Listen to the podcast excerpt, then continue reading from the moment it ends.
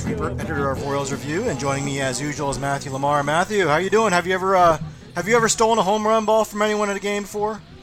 No, and I've never uh, had a ball hit uh, at me, uh, like a foul ball. Um, it's never happened, and I, I've said this on Twitter and, and elsewhere. I'm not going to steal it from someone, you know. It's but if like if I catch one, it's mine. And if there's a child next to me, I'm not going to give it to them. It's my ball. I caught it. I've never caught a ball. Baseball is, is all about being a child at heart. Please let me have the ball. I'm not giving it to a child. I'm not taking it from a child. That's a very, very big difference, though.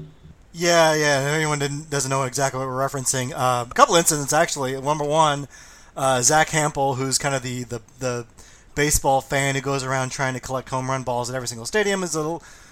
a little bit obnoxious about doing so, to be honest, in my opinion. Uh, but he was uh, not allowed to go in a certain area of Coors Field in Colorado because he didn't have a ticket for that. And he went on a video to kind of make himself the victim and say, what, this is ruining the game. It's like, dude, you're not, you don't have a ticket for that section. Don't make a big deal about it. The other one is there's like a guy who, I mean, like there was a star- article at the Star about him today. So uh, I almost feel bad for him at this point, but he, um, He is was at the Padres-Royals game over the weekend and caught a home run ball. That, or he did not catch the ball. He kind of took it away from some younger gentlemen uh, who are who are in better position for the game, the ball. And he was the exact same guy who, on Friday, a couple days before, uh, point-blank home run hit right at him, and he dropped it. He had a glove on and dropped it. Uh, so he he was uh, he had a couple chances there for balls. Uh, do not steal balls from other people. Uh, be polite about it. Uh, also joining us is Jeremy Greco. Jeremy, have you ever caught a foul ball or home run at a baseball game? Nope, I've never had one hit anywhere near me. I will say that based on the loot that our, our friend walked away with, please go ahead and steal a foul ball from me. Steal yeah. a home run for me, and and let me get like five other signed balls. I'll take that trade. Yeah, the kid that, that got the home run stolen from him, the Royals did right by him. Good kudos to them. Uh, they, they did hook him up with some like signed balls. I, I think I mean, Juan, so- Juan Soto signed balls. Like these were not yeah. cheapo signed balls either. Well, did you see what Juan Soto wrote to? He said, "Sorry about that." So that's kind of unique. I mean, that'd probably be worth something. You know, I have to keep it for sentimental value, but um, yeah. So they did hook him up. Good for the Royals for doing that. Kind of just a weird, weird incident. So, uh, but yeah, don't steal home run balls from kids. It's just not, not a good look. Well, speaking of kids, the Royals have some young kids playing in their lineup every day, and uh, you know we've we, we've gotten a chance to see them now. Some of them for a couple months now, uh, and you know every day in the lineup, there's usually about five, six, seven rookies uh, in the lineup. And I want to kind of get your guys' thoughts on what you've seen so far. I mean, obviously, um, you know, some have hit better than others. Some have, uh, you know, I think all of them have had their moments at times. Uh, but, Matthew, we'll start with you. What's kind of your overall impression of the young guys? Is there anyone that's kind of standing out to you so far uh, now that we we finally have the kids up and we're seeing them on a regular basis? You know, I think they've been sort of about as expected. Um, you can't really expect... Um, rookies and young rookies. These are, you know, twenty-two and twenty-three year olds. It's not like they're twenty-five, twenty-six year old rookies. You know, young rookies generally struggle. I wrote um, an article where I sort of pointed this out where, um, you know, basically the average rookie since two thousand between the ages of twenty-two to twenty-four um, and the average rookie between the ages of twenty-two to twenty-four that had accrued at least two hundred plate appearances in a given season. Um, their like median W R C plus was like ninety-four, um, and there in that list there were a lot of players with negative wins above replacement, um, and you know to be like that young and to get that many plate appearances, you know these are pretty you know, you know I didn't do an extensive deep dive, but you know these the types of players who get lots of plate appearances when they're that young are like legit prospects, you know, twenty-two and twenty-three year old. You're thinking Bobby Witt, Eric Hosmer, Mike Moustakas, you know, Nick Pratto. These guys are all, you know, legit prospects. And the median performance is just like less than one win above replacement and not at, um, you know, league average. So rookies struggle. Um, and I don't really expect or didn't really expect, um, you know, anybody out of the Royals crop to really, you know, be great right out of the bat. There's enough um, reasons to kind of doubt um, parts of all of their games um, that, that, you know, were, were pretty much expected. I mean, when you think about it, uh, you know, Nick Pratto, the knock on him was strikeout rate. You struck out a lot in the minors. Well, he's striking out at, at about thirty-five percent in the big leagues. Um, he's got power, which everybody expected, but, you know, big strikeout rate. And I'm thinking Bobby Witt. The knock on Bobby Witt was, you know, his bat tool. Um, and he's uh, he's not been terrible. I mean, he's hitting, his batting average is two fifty-one right now, um, which isn't bad, certainly not bad in twenty twenty-two. But, you know, that's not great. And also he's not walking a lot. He has an on-base percentage of two ninety-two, so that's, you know, below three hundred. That's that's really not very good. Um, M J Melendez has been fine. M J Melendez's problems have been defensively, um, and he, he hasn't really been good in left field or at catcher. Those are very different defense positions. Um, so basically all of these young guys, they have, you know, some kind of flaw, except for Vinny Pasquantino. He's been about as advertised. He's hit, he's been the best hitter out of all of them. He's gotten on base. He's drawn a lot of walks. He's hit for power. Um, Vinny Pasquantino, um, you know, but then again, if you go back to the zips and the projection systems, Vinny Pasquantino was projected as having the highest Uh, O P S among all Royals players this year, and lo and behold, that's pretty much what's happened. So, you know, it, it is it frustrating that we haven't seen like a Julio Rodriguez or an Adley Rutschman who just like take off and are really awesome. You know, yeah, it's it's a little frustrating, but really, you know, among the four core Royals who you really sort of expect um, to be the core part of the team, you know, they're doing all right. They're hitting about league league average or slightly better. Um, Witt's Uh, on base, or O P S plus is at one oh five, Vinny's is at one twenty-two, M J's is at one oh five, Nick Pratto's is at one eleven. You know, that's that's that's pretty good. Um, the real question is, do they have the supporting cast around them? Can Michael Massey be a starter? Um, can Nate Eaton be a starter or a good uh, backup? Um, can Drew Waters be a starter? That's really where the questions are, um, and I don't really know the answer. We don't have enough data uh, there, but that that's really the question to me. Yeah, I, I, I think we there's some pretty high expectations for fans from rookies just because rookies are fresh, rookies are new. They're, they kind of have the second quarterback syndrome where, um, you know, they haven't messed up yet, so you kind of project your wildest expectations on them. And but the reality is, you know, like you said, they're going to have some ups and downs, and we've seen that. I think Bobby Witt Junior struggled out of the get-go. Um, he hit, they hit really well after that in May and June, and then I think uh, in early August had another kind of slump, and, and it looks like the last couple weeks has kind of come out of that. So he's going to have some ups and downs as he adjusts, as the league adjusts to him, as he readjusts, um, and, and I think we've seen that on a lot of the guys. Jeremy, overall, what's been your kind of impression of these young guys, and, and is there anyone that sticks out to you a little bit? So I'm the the biggest thing that stands out to me is is Bobby Witt Junior just has not turned into a superstar yet. That's the the biggest thing, um and it's it's not that he should have or that he won't, but it was kind of what we were all hoping for. Was like, if there was ever a rookie that the Royals were going to have who was going to come up and succeed right out of the gate, um and probably I guess he would be the first one since probably Beltran, um it, it would have been Bobby Witt Junior, and it didn't happen. um Vinny Pasquantino uh really turned it on, and that was great. Um, unfortunately, he's hurt now, which sucks. Uh, a couple things I'm noticing. I'm looking at the Fangraphs page for the rookies in the Royals lineup. Um, so just some things I kind of noticed as I'm looking here is Nate Eaton has a positive F W A R, uh, despite having a fifty-eight W R C plus. That's how good his defense is. I mean, it is small sample size, obviously. This is all small sample sizes, but that's a positive for me. I, I look at that and I go, okay, if he can figure out how to hit that, he's going to be something.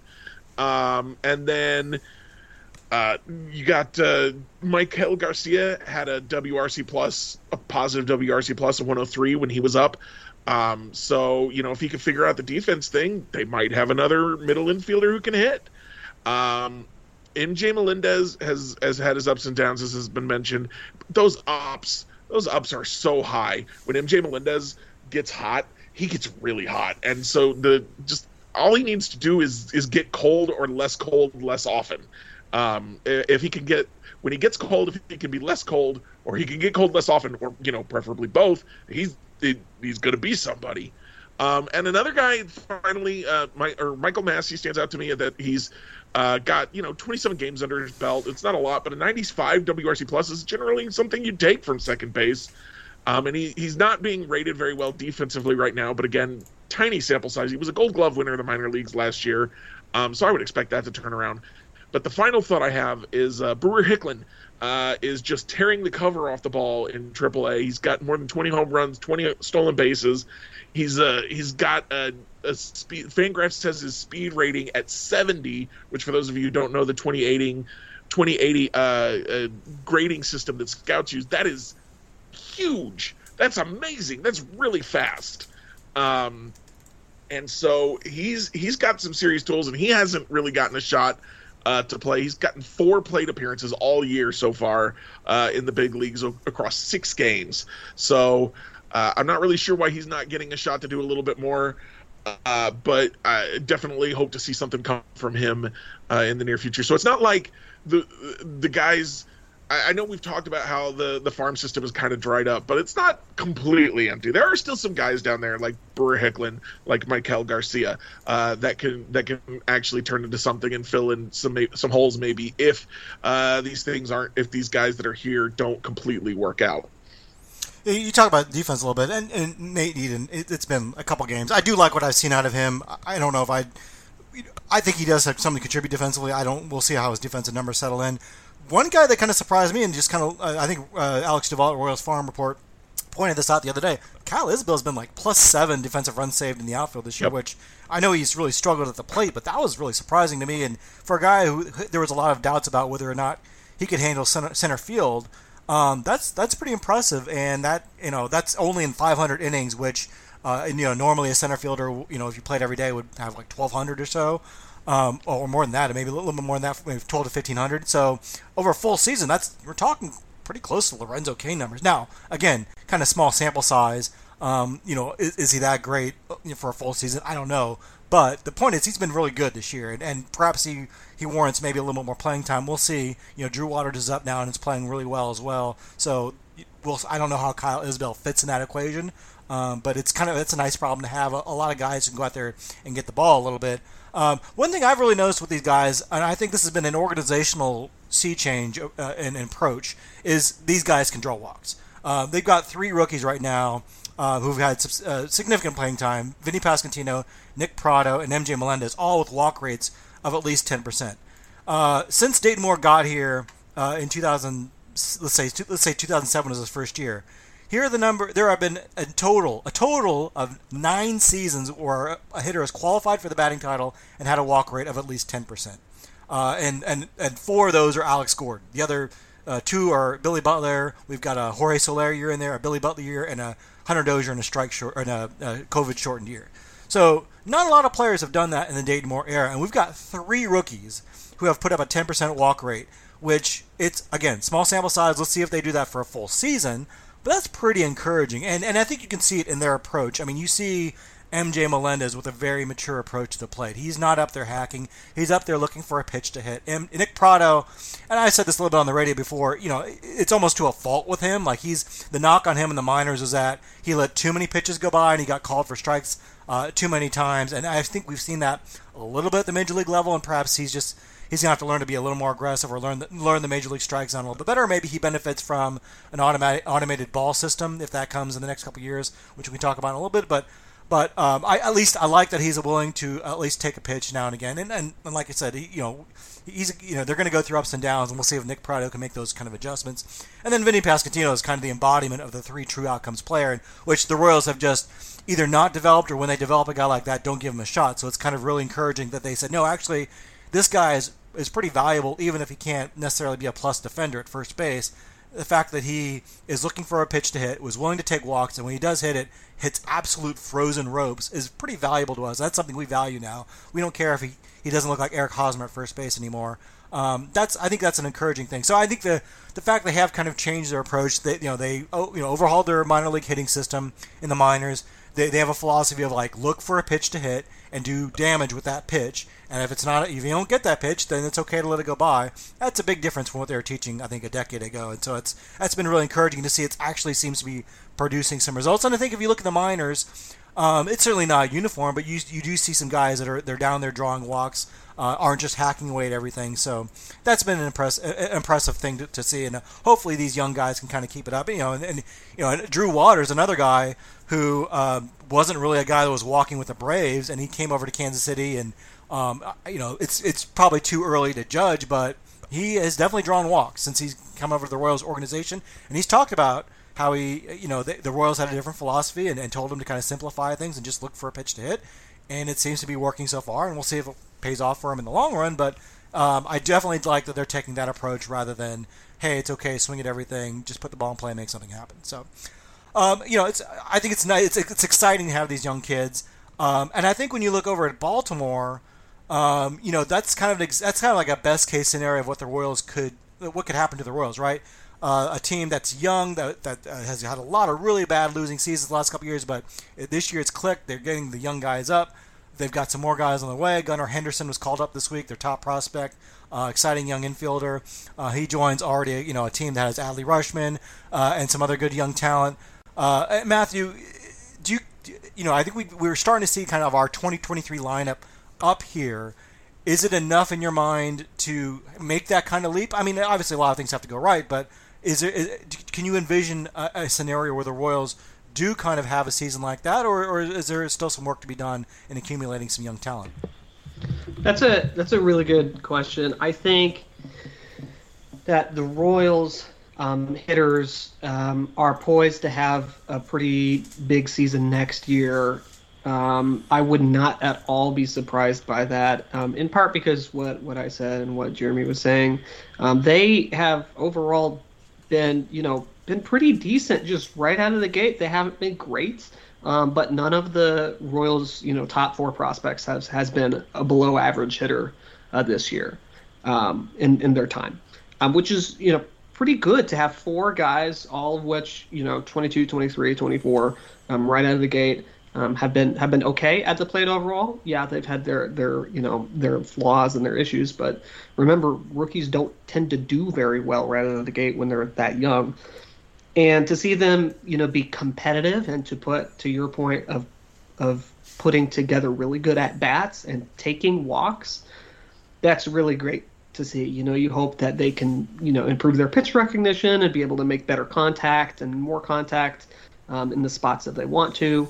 Um, but that comes with time. You know, when you look at, um, you know, like Carlos Beltran. Beltran won Rookie of the Year, but it wasn't really until he was twenty-four, twenty-five, twenty-six that he turned into, you know, Carlos Beltran. Like, those things kind of take time sometimes. Um, and I wouldn't be surprised at all if the Royals, you know, kind of take that step. They have enough young talent that they have enough guys that could take that next step. Maybe Drew Waters puts it together and is a solidly above average, you know, hitter um, and a really great defender in center field. You know, they, they have enough players. They have, you know, six players, six rookies, I think. Um, the core four are Drew Waters um, and Michael Massey, who I'm relatively high on because he hits a lot of line drives. Um, I think that those among those six, we could see a couple of breakouts. The real question is, well, there are two real questions. One is the pitching. Is the pitching going to be good enough? I don't think so. Um, and B, uh, the question is, are the Royals going to use these players correctly? Um, they have been really uh, leaning on their veterans, even when it's pretty obvious to everyone else that, you know, they should give other players a shot. You know, Nate Eaton should be up here, and we should be trying to figure out what Nate Nate Eaton is, even if he's just a utility player. We need to figure that out. The Royals need to figure that out. What's happening? They're playing Michael A. Taylor. They're playing Hunter Dozier. They're playing Ryan O'Hearn. The latter two arguably shouldn't be on a major league roster. Um, so. It's that that's that's really the the other side of the coin is the Royals finally gave in and started giving their rookies playing time, but then they do stuff where they're they're hitting Ryan O'Hearn, you know, batting cleanup, where it's just really obvious that they should they should be giving more plate appearances to their young guys. Like, they're not going anywhere this season. Yes, you're giving a lot of player appearances to young guys, but you need to be giving more plate appearances to to the young guys, you know. We can we will probably end up talking a little, a little bit about this, but Hunter Dozier's spot on the roster, you know, it, I for like a league average, you know, hitter, right-handed bat, you know, independent of his contract, you know, that's a guy that you could have on your roster, certainly if you can play four, you know, four positions. But does he need to be playing every day over Nate Eaton, um, over Edward Olivares when he comes back? He just started a um, a rehab assignment in Omaha. He's gonna he's gonna be coming back. I would much rather see Edward Olivares. So, you know, the the Royals. Oh, and it's not to say about Kyle Isbel. I'm gonna see more Kyle of Kyle Isbel too. Um, the Royals just kind of get in their own way a lot, um, and I wouldn't be surprised if we saw some breakout seasons.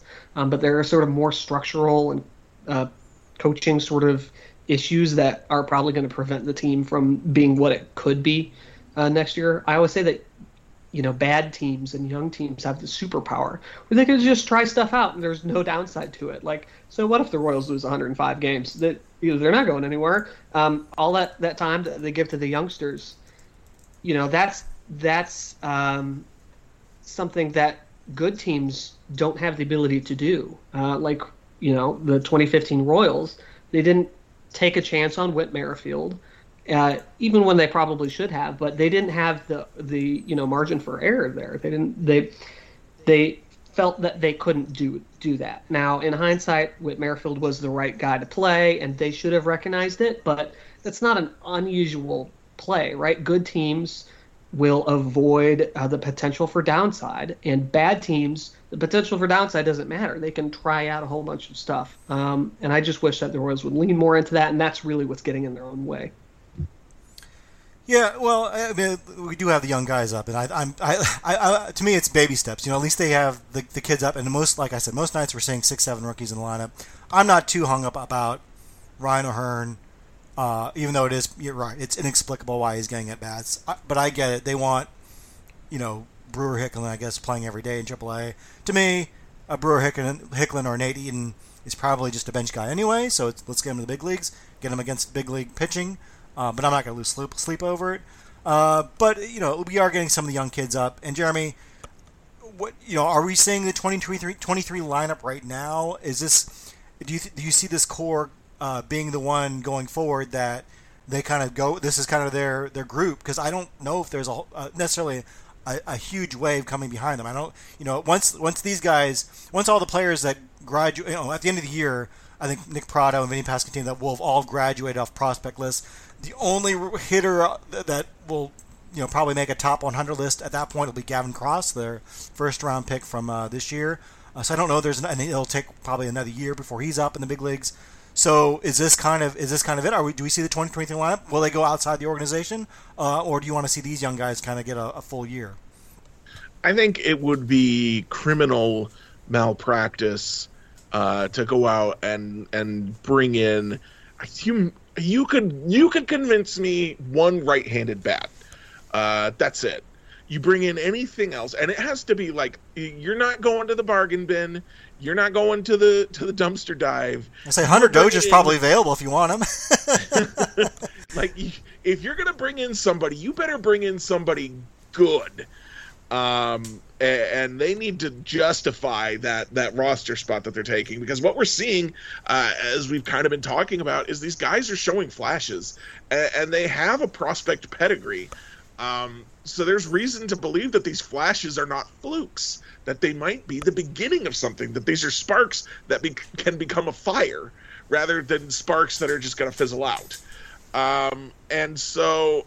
I, I, I, criminal malpractice if they bring in uh, it's, if they bring in a Lucas Duda or somebody like that again, just taking bats from people. That's just, it was it was stupid before when they had guys like O'Hearn and uh, uh, Schwindel who could play first base to go get a Lucas Duda. Like, yeah, maybe, and as it turns out, probably neither of them is big league first baseman, at least not a starter. But Lucas Duda wasn't either. And they had to pay him a lot more, and, and you couldn't. There was no upside there, only downside. So that's that's the thing I absolutely do not want to see. This is the lineup that we should mostly see. If they get rid of Dozier, great. Uh, if they get rid of O'Hearn, great. If they get rid of Michael Taylor, I'm okay with that too. Like I'm okay if the lineup only if the only veteran in the lineup is Salvador Perez. That would suit me just fine. Now, if they want to go out and make a splash in free agency, I think they can do it on the pitching side, and it wouldn't necessarily make them competitors next year, but I think they could they could get a starter. Like if they could get a frontline, one more frontline starter, because I think Brady Singer has kind of turned into a frontline starter in front of our eyes. Uh, if they could get one more, you know, maybe they're not competitive in twenty twenty-two, but I think it gives them confidence to try. Um, and that's kind of what I feel about twenty thirteen was, yeah, uh, maybe uh, James Shields didn't help them win the playoff, get to the playoffs that year, but it gave the team kind of confidence like, oh, oh, we're going, we're doing this. And I feel like they really, really went out there and tried, and they got close, and then it helped them in twenty fourteen. And I think it, it could be a similar situation next year if they if they go get uh, a frontline starter like that to be like, listen, all right, you guys are here. Maybe you're not quite ready, but we're going to give you a chance. Like if this, if everything works out, you're going to the playoffs. Um, but and, and that's the thing that they don't have right now in twenty twenty-three is if even if everything works out, they're probably even if they get best case scenarios from a lot of these guys, they're still probably not going to the playoffs. If they go and they get a frontline starter like that, then they have a shot at going to the playoffs if everything goes right. Will everything go right? Probably not. So that's when you're setting up twenty twenty-four where potentially you go, okay, you guys were almost there last year. Now you've got two years of experience under your belts. And last year you had experience of like really being in a in a playoff chase, even though you didn't make it. Or, you know, even if they weren't particularly close, they were really trying. Um, then then that could that could pay dividends in twenty twenty-four. Yeah, you know, I, I don't know if I go all in with a frontline starter right now. I, I I mentioned this kind of last week is, you know, getting a guy like an Irvin Santana like they got in two thousand thirteen uh, and a Jeremy Guthrie. I think I was a solid free agent at least in the first year. Um, those you know those those kind of moves can go a long way towards helping a young team stabilize their pitching staff and and be in more games and help you along that development process. And I think that would be kind of a prudent thing to do. Um, as far as this core, you know, I, there was an interesting article at E S P N this week um, where they kind of ranked organizations based on the talent they had locked up. So, uh, you know, and I misread it first. I thought it was young talent, but they actually mean all talent. So even guys that are signed to long, you know, older guys signed to long-term deals or, you know, that are going to be with this team for the next couple of years, that, that counts. So, under that metric, they uh, ranked the Royals twenty-seventh in talent locked up. Now, I like these kind of lists because I think they're a little more objective. I think we're a little too close to the organization. So we say, you know, we get a little excited about some of these players because we've seen them in the minors and we're hopeful. So this is maybe a little more objective. However, looking at the list, I do have to question the list a little bit. Um, they have, so they kind of rank how many guys you have that are elite, how many do you have that are above average, and how many you have that are solid. For the Royals, they don't have any elite players, which, okay, that's fine. I, I, Bobby Witt could could be elite someday. Certainly not that yet. Um, they list Bobby Witt as above average, which I think with his average bat right now and his, his speed and his defense, I think, yeah, he's been a very value, above average player uh, uh, value-wise. And then in the solid category, they have Vinny Pasquantino, Salvador Perez, Nicky Lopez, Brady Singer, M J Melendez, Kyle Isbel, Daniel Lynch, Nick Pratto, and Nick Lofton. Some of that's based on, I think, their future potential, but some of that's based on what they've done already. So you could quibble a little about that. I think Brady Singer maybe is moving to that above average category. You could argue M J Melendez maybe has the potential to move in that above average category. Maybe Salvador Perez is an above average, you know, catcher. I think a lot of people would argue that. So I think you can quibble with that a little bit. But looking on the list, like some of the teams ahead of us, the A's, okay, they've got a good amount of talent. I don't know their farm system super well, but they've they've developed, they've traded everyone away, so they've obviously developed a lot of young talent. The Tigers, uh, yeah, listed among solid contributors for them, Eduardo Rodriguez. I mean, I don't know if that's a contract I necessarily want. Uh, Spencer Torkelson certainly hasn't done anything yet. I guess he could. Um, Alex Lang, I feels like just a guy to me. Uh, then moving up the list. The Red Sox, above average. Chris Sale, is he still an above average pitcher considering his health? I don't know. Um, Got a pitch to be above average. Yeah, their solid contributors are Christian Arroyo, who is, again, a, just a guy, I think. Nick Pivetta hasn't really, I don't feel like he's turned the corner quite yet. Um, the, the, the one that really stuck out to me, the Angels, David Fletcher is one of their above average. Would you put David Fletcher on par with Bobby Witt Junior? I wouldn't. Uh, so the methodology seems a little off here. Like the, the Diamondbacks in their above-average category have Merrill Kelly, who's a thirty-three-year-old having a career year, but do I want him a year or two from now? No. Uh, he's been pretty average to sub to below average in his career. So I, I don't you know. It's just a fun list they put. I don't think they it was exactly scientific, but uh, I guess get you know. That just leads me to my question with you, for you, Matthew. How do you feel about this core overall? Um, you know, I think there are certainly some question marks, but um, Uh, they are off to a good start, and I think maybe not as good as some people would like. Do you feel comfortable with this core going forward? Because, especially since we've seen a core come here before that won a World Series, is this one you, you could kind of squint and see uh, future pennants with the Royals?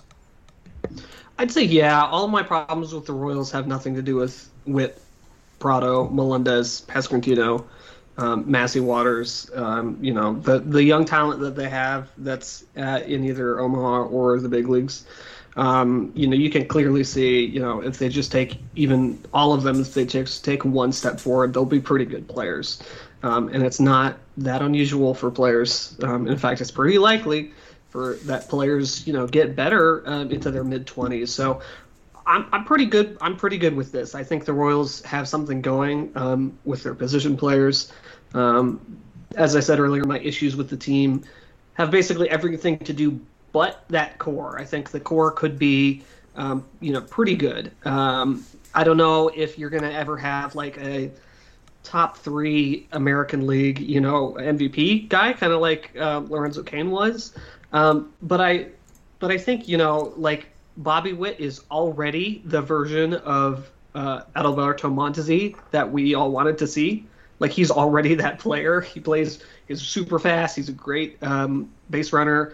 Um, his on-base percentage isn't very great, but he has great power, you know, at shortstop. Like, he is already what we all wanted Mondesi to be.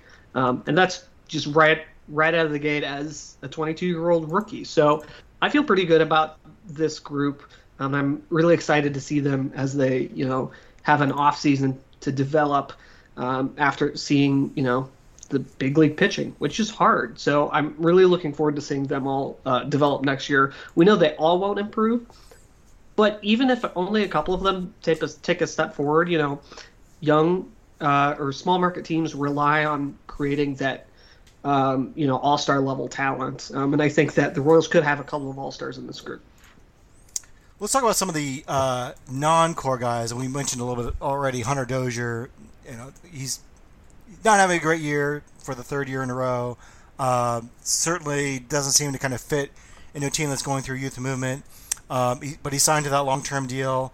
The Royals had Michael A. Taylor, who there was a good article at Inside the Royals over on Sports Illustrated about how the Royals had a chance to trade him and, and you know, or, you know, seemingly had a chance to trade him at the deadline and didn't, and now he's kind of regressed a little bit. Will they have a chance to trade him this offseason? We'll see. And then there was a, a an interview this week with J J Piccolo where they asked him about Zack Greinke, Uh, if he wanted Zach to return next year. And uh, and J J Piccolo said uh, d- we would definitely have interest in having Zach back. Uh, Jeremy, how do you see some of these non-core guys, non-young core guys fit in? Uh, are Hunter Dozier, Michael Taylor, and Zack Greinke going to be on next year's roster? Um, my read of the Zack Greinke situation is if Zack Greinke wants to keep pitching next year, he'll be with the Royals. Um, I think they'll they'll give him basically whatever he wants. They already gave him thirteen million dollars this year, which there's no such thing as a bad one-year deal, but that's a lot of money for uh, thirty-nine-year-old Zack Greinke. How old was he? thirty. Uh, he'll be thirty-nine, I think, this next next month. Yeah, so thirty-eight, thirty-nine-year-old Zack Greinke. That's a lot of money to give to him. Uh, but I and honestly, he hasn't been bad. He's he's been a kind of average starting pitcher, so I don't mind having him back. I also don't mind having uh, I don't mind having uh, Michael A. Taylor come back. I think that would be okay. I I do mind that they didn't trade him at the deadline, but having not traded him at the height of his value, um, if they don't trade him in the offseason, I don't think it's criminal. I, I, I keep using that phrase, I guess, criminal malpractice. Uh, I, I don't think it's I don't think it's an awful decision. Uh, you could go either way, and I wouldn't be upset, I think. Uh, Hunter Dozier, now, the interesting thing as I think about Hunter Dozier is you brought up Jeremy Guthrie, and, and the Royals got Jeremy Guthrie with a deal of bad contracts. We actually had an article uh, written by, I believe, uh, Colin Jekyll uh, earlier today on Royals Review that was very, I really thought was interesting and pretty good, uh, talking about potentially trading uh, Hunter Dozier for somebody else's bad contract. And I am one hundred percent for trading bad contracts every time, like swapping bad contracts. It's, it's a win-win. Either you you get a guy who actually benefited from a change of scenery, as Jeremy Guthrie did, or you get a guy who is exactly as bad as the guy you already have. Like you're, you, there's no downside to it. Um, it's it's the only upside proposition, which I think is is always a a, a, a strong path to take. Um, so if they could, uh, if they could find a way to uh, to send uh, Hunter Dozier to somebody else for another bad contract, uh, especially if it was a pitcher, uh, a veteran pitcher, um, who could help him with some of these innings, because that's it's been a struggle this year again to get innings pitched.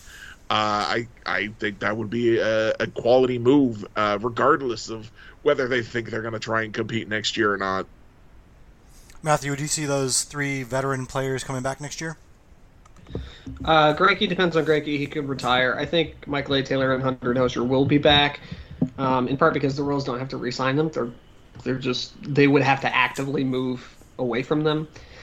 I don't. Uh, Michael A. Taylor has been pretty productive um, over the last two years combined. Um, as of right now, um, over a, over a total two hundred forty-two games played, he's been worth three and a half wins above replacement. Um, that's. He's he's been pretty productive over the last two years. Um, I, I really don't have anything bad to say about Michael A. Taylor. I'm sure he's not the best you know the best player, but he's been a productive player. I don't you know I don't know what you expect for a guy who's making nine million dollars over two years. Um, but he, he he's been underrated, I think. Um, the problem is that the Royals are using Michael A. Taylor as a everyday starter, um, when I think that Michael A. Taylor should be a uh, bench outfielder. He should come off the bench. He should be, um, you know, this that center field spot should be Kyle Isbel's, um, just to try out. It's okay if Michael A. Taylor plays a lot, but, you know, I, I, I don't think that he should be the everyday center fielder. Certainly Kyle Isbel and, oh, and Drew Waters. You know, I would rather see Drew Waters and Kyle Isbel on center field over over Taylor. I would not have Taylor be the center fielder as the Royals have continued to play him as. Um, he has not played right field with the Royals this year. He has not played left field with the Royals this year. He has only played center field. I don't think he's good enough, and certainly he doesn't really fit with the rest of the timeline to be the everyday center fielder, which he really has been. Um, with little exception the last like couple of weeks since since Drew Waters is up. I think, you know, just flipping it so Drew Waters is the starter and Taylor is the backup, I think that's the ideal thing. But with Taylor himself, perfectly fine guy to have on your team, really. Um, and kind of the similar thing with Dozier, I think, you know, everyone kind of expects the Royals to, you know, get rid of him. Teams don't get rid of guys um, with multi-year contracts making, you know, seventeen, eighteen million dollars very often. It happens sometimes, uh, but the Royals, you know, are, are not acting unusually in keeping Dozier on the team, even though he's not matching his contract. That happens all over the place. Again, the issue with Dozier is that the Royals are playing him as a mostly everyday player when Dozier should be just a bench bat uh, at this point. Um, and it was really, you know, kind of disappointing to see Nate Eaton get sent down over Dozier, because Nate Eaton could be, you know, um, a younger and better version of Hunter Dozier. Um, you know, like Dozier, Eaton plays the outfield. Like Dozier, Eaton has played third base too. We, he hasn't played it in the big leagues, but Eaton has played a lot of third base in the minors. You know, I would rather that, that spot sort of go to him. But you know, Dozier is, like I said, he's he's a fine guy in that last bench spot, like the spot that Ryan O'Hearn has been has been occupying. Like if you want to put Ryan in like the last bench spot, or excuse me, if you want to put Hunter Dozier in the last bench spot over Ryan O'Hearn, you know, I think that's that's a fine thing to do. Um, so ultimately, the the problem I think doesn't really come down to either player. It comes down to the Royals' usage of those players, um, which just doesn't fit with what they're trying to do um, with the youth movement. Yeah, I think Taylor, you're right about Taylor. He's he's been, I think, as advertised or better, if not, you know, if not better. I mean, he's been a fantastic defender. He's hit a little bit, you know, this year. I think his bat's been fine. Um, so I think there will be a market for him this offseason. I think the Royals are motivated sellers and don't ask for a ton in return. I think you can move him. Like you said, the contract is very reasonable. He's a solid fourth outfielder for a contender. Hooper gives you great defense. I thought, really, I thought the Yankees were a really good fit for him at the trade deadline. They needed some defense. They needed uh, an outfielder who could hit a little bit, and I thought Taylor was a really good fit for them, uh, with, especially when, once they moved Joey Gallo. Um, so I was a little surprised, a little disappointed the Royals didn't move him. Uh, but I think that opportunity will still be there this offseason. I do expect him to get traded. Like you said, there's there's almost like a little bit of a glut in the outfield. Not that they have like a ton of studs out there, but enough interesting guys you want to get a look at, like Waters, like Isbel, Edward Olivares, who doesn't seem to be in their, you know, he seems to be in their doghouse for whatever reason, but he's a guy that could get a chance. Um, you know, Melendez certainly could play a lot of outfield next year. And I don't know what you do with Hunter Dozier at this point. Uh, one thing... I was just looking at his contract. You know, they've got seventeen million dollars and two years left on his deal. Um, if he plays full-time next year and gets about five hundred, six hundred plate appearances, uh, he gets another two extra million, one and a half million dollars on his contract. So you're kind of uh, you kind of have a vested interest in not letting him get to that point, which I don't like when teams play those shenanigans, but he's not a guy that's necessarily deserved to play every day. And so I think you're right. If he's in a situation where they put him in a Ryan O'Hearn role where he's sitting and only plays once or twice a week, is a bench bat, I think that's fine. He doesn't provide any defensive value for you.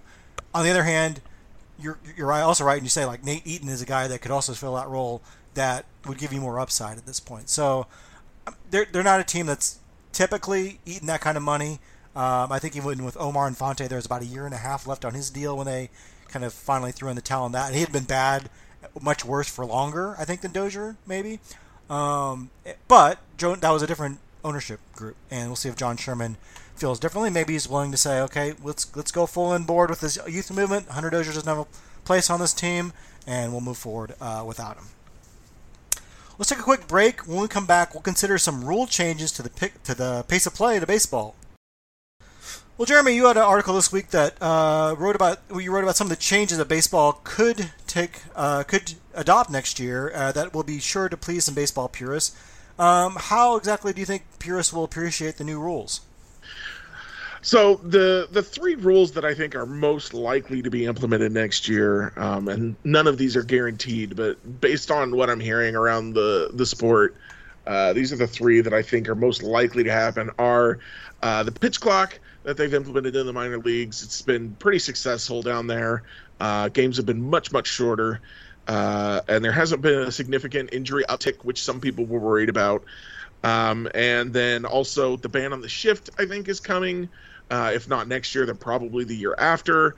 And then finally, the bigger bases, I think, are, are coming next year as well.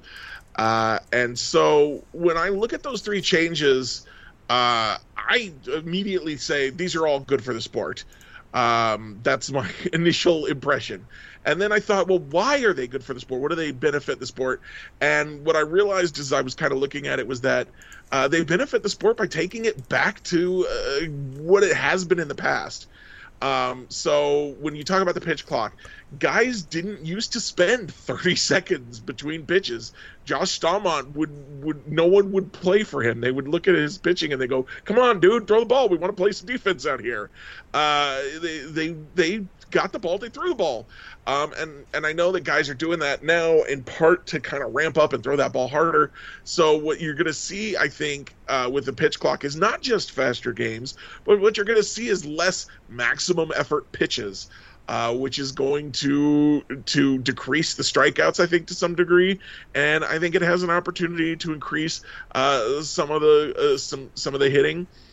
And um, potentially, uh, this is just kind of uh, big brain thinking. This could be complete nonsense.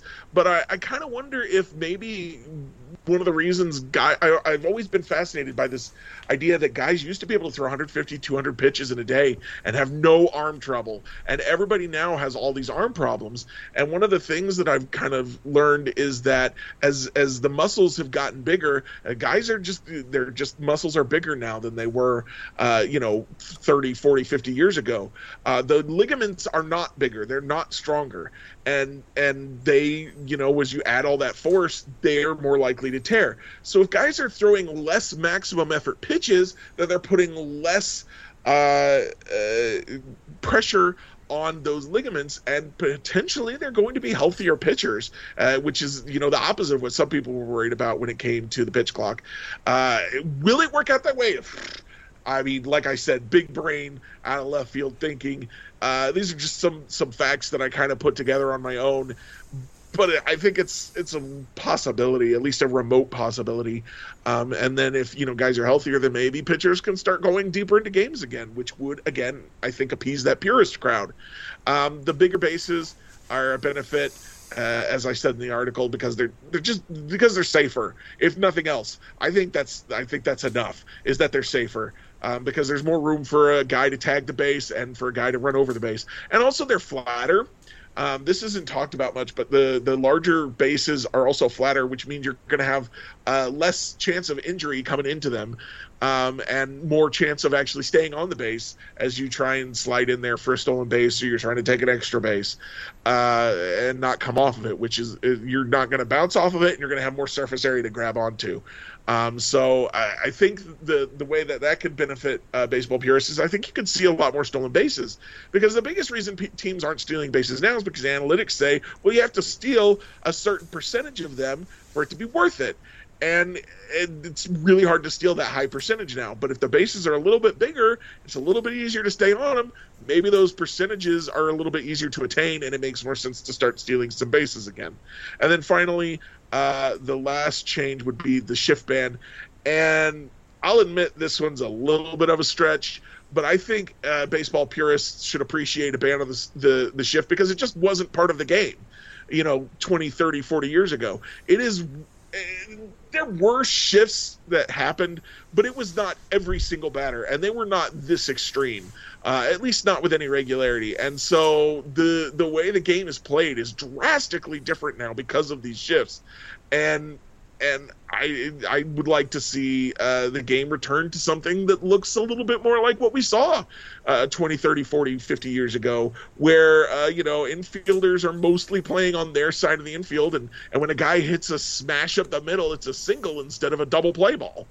Uh, so that's that's just kind of the overview, I think, of the most likely rule changes and why I think people would would should appreciate them, uh, especially baseball purists, who tend to be the people who speak out the most uh, against them and say, why would you change the sport? And I think they're changing the sport to make it more like it used to be. So there was an article last week about Hall of Famer Rod Carew says he, he and some other Hall of Famers confronted Commissioner Rob Manfred about, you know, the state of the game, basically saying, you know, the baseball has become unwatchable, or is not the, is, as fun of a game to watch as it used to be. And his complaints seemed to center around analytics, to which, you know, Manfred understandably said, well, we can't ban analytics. I mean, that that, bar, that, that, that barn door has been opened, you know, like, I can't stop the flow of information, uh, which is true. I mean, you can't you can't just ban analytics, but you can, I think a league's job is to mitigate the effects of what teams are doing. And that happens all the time. Like football, teams were getting to the point where they were just grabbing receivers and throwing them to the ground, and they said, you know, this is not a good good game, we need to open up passing more, and they changed the rules so you can't, you know, basically tackle a guy within the first five yards. It's made the game much, much more enjoyable to watch. Basketball in the late nineties, everyone is doing what the Knicks were doing, just hammering guys in the lane, and you had scores that were eighty to seventy-five, and it was just like, who can beat up each other the most? And finally, they, they, they, they started implementing some rules to open the open up the lane a little bit, prevent some of that physicality, which some purists may not like, but that has made the game, uh, I think, a, a more pleasant game to watch. Now, some people would say now that there's too much three-point shooting, which maybe maybe base, basketball needs to change that and maybe move back the line or do something to, to reduce that incentive. But that's what leagues do. They they always tweak. The teams are always looking to find an inefficiency in the game and exploit that so that they have an advantage. And if that makes the game better, then that's great. But if it makes the game less enjoyable to watch, then the sport needs to do some rule changes to counter that. Uh, and so I think a lot of these make sense. So the pitch clock, I think, is well, way overdue. Um, the, the bases, I think the larger bases is really interesting. I, you know, having them actually a little bit closer together could also help steals a little bit. Banning the shift is the one I've always been a little uh, uneasy about, uh, just because I, I feel like, okay, you know he's going to hit it there. Why can't you play? Why can't you put all your guys there, you know?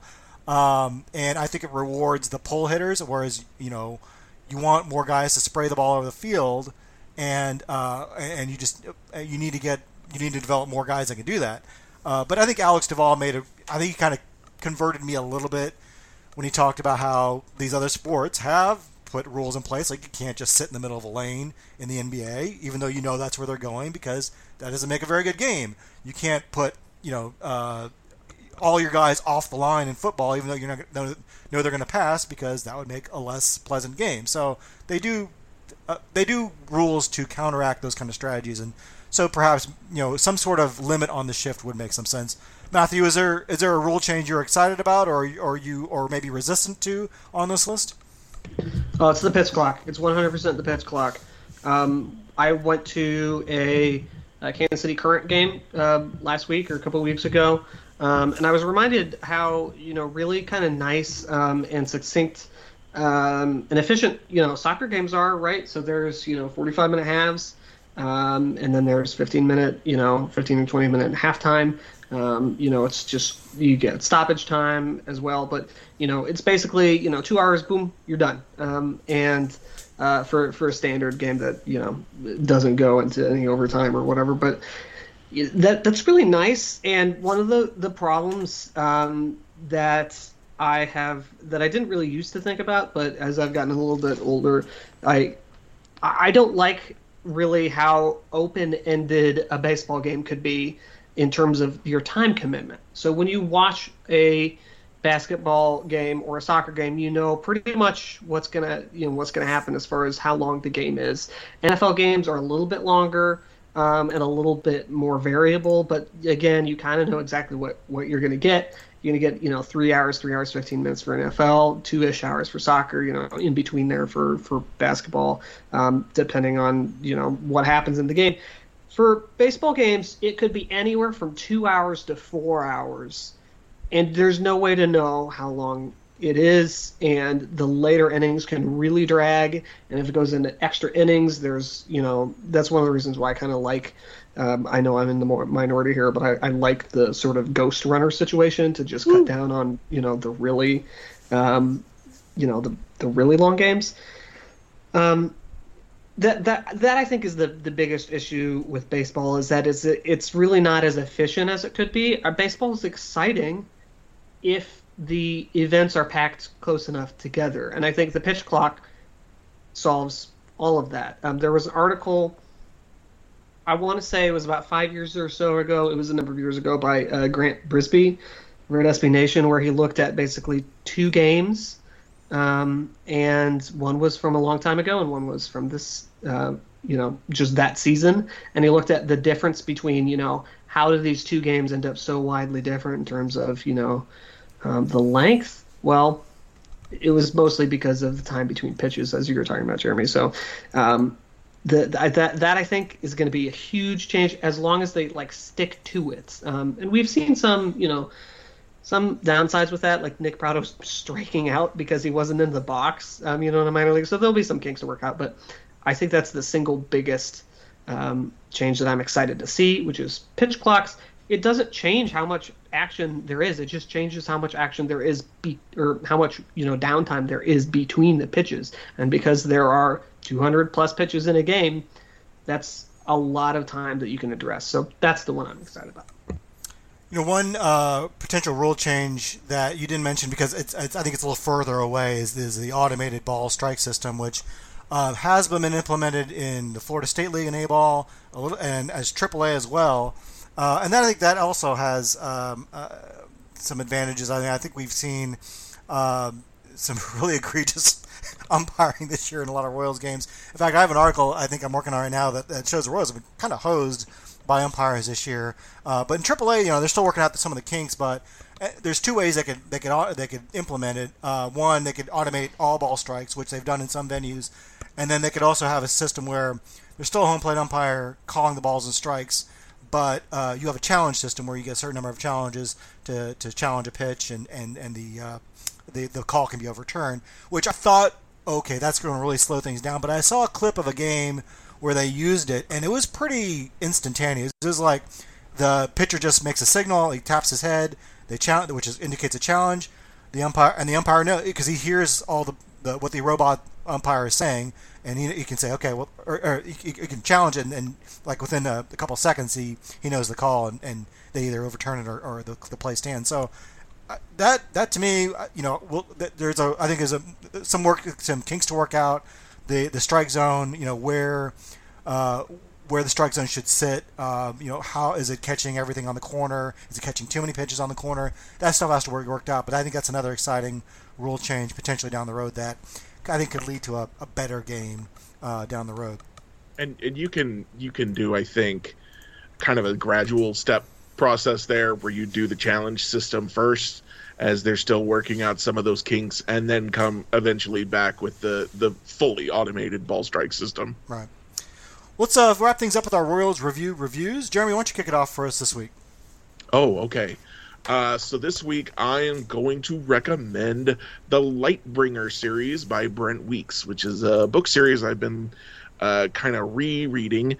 Um, I never quite finished it, but uh, I did read. The, it was it's a five book series, and I read the first four books at one point, and the fifth book wasn't out yet, and I got distracted by other things. So I'm going back through it now.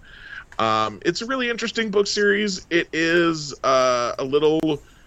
Uh, especially early on, it's a little gruesome at times uh, with the kind of descriptions of violence, but um, it's uh, it's it's got a really interesting set of characters. The politics at play, I think, are in a way they're not really super similar to George R. R. Martin's uh, uh, Game of Thrones or The Song of Ice and Fire, but I do feel that in their dissimilar way they're as strong. Um, it's it's there's there's fewer players, but the players that are playing are more interesting to me. Uh, so I think it works out in the end. Um, and uh, it does. It, it, some people probably consider it an adult series because the pro- main protagonist is a sixteen-year-old boy. Um, but it's it's pretty adult in its themes, and like I said, the politics are pretty pretty interesting. Um, so I think an adult could easily enjoy the book as well.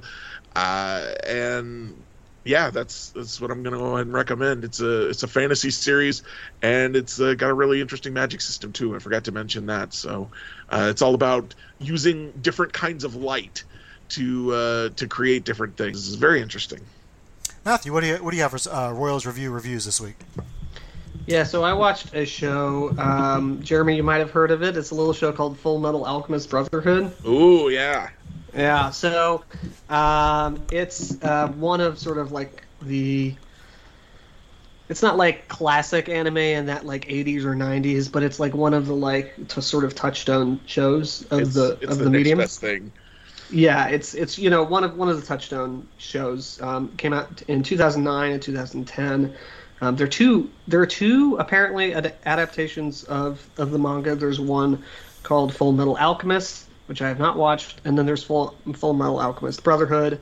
Apparently, the difference between the two is that Brotherhood um, was released and it was able to take advantage of all of the source material, whereas the first adaptation um, had to guess at where it was going, and so it ended up in a very different place. I never read the original manga, so I can't, you know, you know, or watch the, the you know, the first adaptation, which was like in two thousand two or something like that, like a, I can a, a while. Yeah. So, anyway, so it's a really it's a really good show. Um, the the sort of key pitch here is it's about these two brothers um, who um, are alchemists. They do stuff with you know uh, elements, um, and they are looking to get back their their full human bodies um, after doing. Uh, after trying to perform one of the taboo acts in alchemy, which is, you know, bringing back a human from the dead, basically. They try to bring back their mom who who died from uh, illness earlier. And so the the story follows these two brothers as they try to, you know, get their full human bodies back. And along with the way, there's, um, you know, a lot of good action. There's some good character stuff. Um, and what's unusual about it in terms of... Um, Unfortunately, in terms of a lot of anime, is that there are a lot of anime that don't have endings, um, just based on the how they adapt manga and light novels, and how you know, it, it's most most anime are adaptations of, of basically other you know the the written form of the media, Um, and they don't always have good endings or endings that come about in a reasonable time frame. Um, Attack on, uh, Attack on Titan is another sort of touchstone, uh, you know, anime uh, series, more recent. Um, that first season came out over ten years ago, and it's still the anime still isn't done. Um, and so it can take a long time for uh, some anime to end, but um, Fullmetal Alchemist Brotherhood has a full ending. Um, it's sixty-five episodes that are twenty-two minutes each, and um, it's a really good show. Um, and if you've not sort of watched anything uh, anime wise and you're thinking, huh, what's like the show that I should start with, I think that's it. Well, my Royals Review reviews this week is uh, a video by Foolish Baseball on YouTube called Greg Maddux's seventy-six pitch complete game is fake. Uh, it's about a nineteen ninety-seven starter versus the Cubs that M L B uh, has advertised as a seventy-six pitch complete game, but when you look in Baseball Reference at the same game, it says it's a seventy-seven pitch complete game. Well, Foolish Baseball, uh, in their Baseball Bit series, looks at every single pitch from that game and finds they are both wrong. Uh, it's kind of a very amusing look back at Greg Maddux. He not only debunks the seventy-six pitch com- uh, complete game, but also um, a meme that goes around about Greg Maddux, um, about how good he was on three oh, or how good he was at not getting three oh counts, that has circulated the internet that turns out to be wrong as well. Uh, and also debunks the, the notion that Greg Maddux didn't throw hard, which uh, was wrong. Greg Maddux actually threw fairly hard and struck out a lot of hitters. Uh, but if you do watch the video, a couple things stand out. Number one, boy, Greg Maddux is really good at pitching. I mean, he was phenomenal pinpoint control. He was an outstanding fielder. I mean, he's probably the best defensive fielder. All apologies to, all apologies to Jim Codd, who I think has the most gold gloves, but Greg Maddux was an outstanding uh, fielder at his, his position. But also just the, the incredible movement he had on his pitch. I mean, it's just ridiculous. Uh, just his two-seamers, uh, the, the way the ball kind of comes back on on right-handed hitters, it's it's it's really absurd. Uh, he was a phenomenal pitcher and one of the best of all time for good reason. The other thing that stands out, boy, nineties umpires were really bad. I mean, this is, in fairness, it's Eric Gregg who's kind of notorious about how big his strike zone was, but there are some calls that Greg Maddux gets that you're like, what are you looking at there? Because it is, it is way outside the strike zone. That's probably where uh, talk about robo-umps started, because uh, you know, that's when guys like Greg Maddux would get those calls, but certainly not a guy like Dan Reichert for the Royals or someone like that. So it is amu- it's a really amusing video, uh, very much in the style of like uh, Dorktown from John Boyes and Alex Rubenstein, where uh, it, it it does some debunking, but in a really playful, cheeky way. So definitely check out Foolish Baseball's Greg Maddux's seventy-six pitch complete game is fake. Well, that'll do it for us this week. Thanks to Matthew and Jeremy for being on, and thanks to our listeners for tuning in. And we'll talk to you next time.